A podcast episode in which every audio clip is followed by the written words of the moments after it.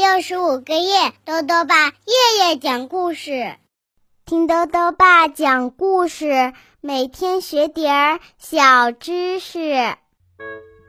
亲爱的各位小围兜，又到了豆豆爸讲故事的时间了。今天呢，豆豆爸要讲的故事是《狗熊先生举重》，作者呢是中国的张秋生，由山东科学技术出版社出版。狗熊先生实在是太胖了，兔子先生劝他减减肥。狗熊先生会用什么方式来减肥呢？一起来听故事吧。狗熊先生举重，也许是吃的太多了，也许是遗传基因在作怪。狗熊先生越来越胖，越来越胖。他快胖成一个圆滚滚的球了。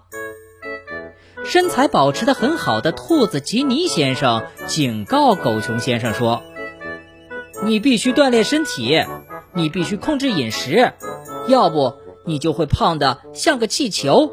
最后，哦，最后怎么样啊？”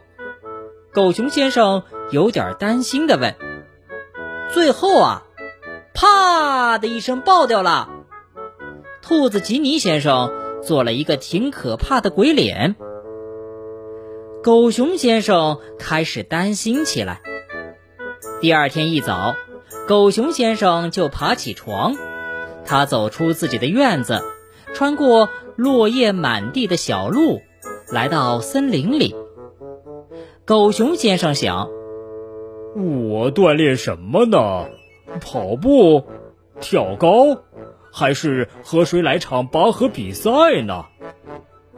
最后啊，他看到河边有朵大蘑菇，大蘑菇长得很漂亮，很精神，不胖也不瘦。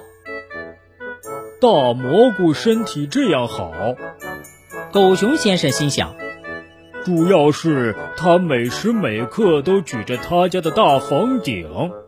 我也可以练练举重啊！这时，他看见路边有一段挺粗的枯木头，他就拿起枯木头练举重。突然，他听见枯木头在喊叫：“放下，快放下！你这是干什么？”狗熊先生吓得连忙把枯木头放回地上。从枯木头的一头啊。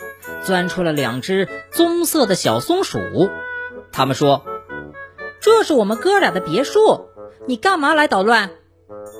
哦，对对对，对不起，狗熊先生说：“我不知道你们住在这儿，我太胖了，我需要锻炼。”松鼠哥哥说：“狗熊先生，你没见你那院子里杂草丛生，垃圾遍地吗？”你每天啊，在院子里种种花，扫扫地，这就是你最好的锻炼。是啊，松鼠弟弟说，要是你顺便再扫扫这条林间的小路，大家都会感谢你的，你的身体啊也会棒极了的。狗熊先生一听乐了，他感谢小松鼠哥俩的提醒。他找到锻炼身体的最好方式了。从此啊，他每天在院子里栽花、浇水、翻地、除虫。他每天还扫干净林间的那条细长的小路。每当他扫到那段枯木头前，小松鼠哥俩都会钻出他们的别墅，一人送一个甜苹果给狗熊先生。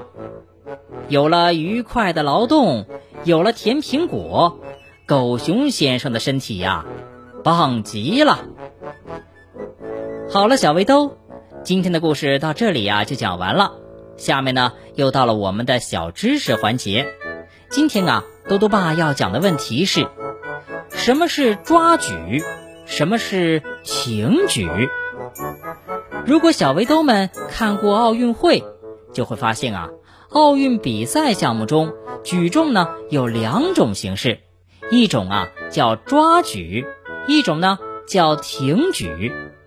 抓举就是用一次性的动作将杠铃直接举到头顶的位置，而挺举呢要分为两步，先将杠铃举到双肩，身体站直，然后再举过头顶。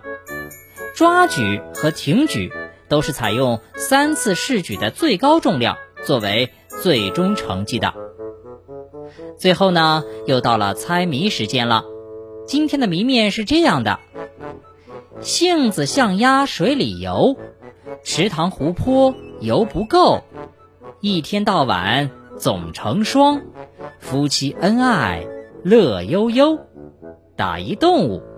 再说一遍：杏子像鸭水里游，池塘湖泊游不够，一天到晚总成双，夫妻恩爱。乐悠悠，你猜到了吗？如果想要告诉豆豆爸，就到微信里来留言吧。要记得豆豆爸的公众号哦，查询“豆豆爸讲故事”这六个字就能找到了。好了，我们明天再见。